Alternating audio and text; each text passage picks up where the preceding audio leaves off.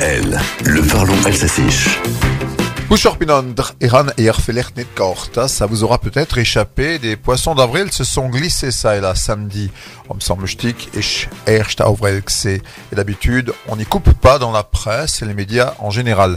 Sur les réseaux sociaux également, il pleuvait des poissons entre ceux qui changeaient de vie, qui annonçaient prendre la mer en voilier, ceux qui nous promettaient des trucs les plus fantaisistes les uns que les autres. For Lost Minute.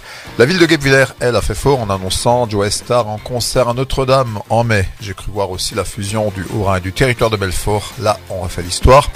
Personnellement, j'ai fait mes adieux à l'hôtesse de caisse, lui annonçant que je déménageais à Strasbourg, c'est Salvarkloipt.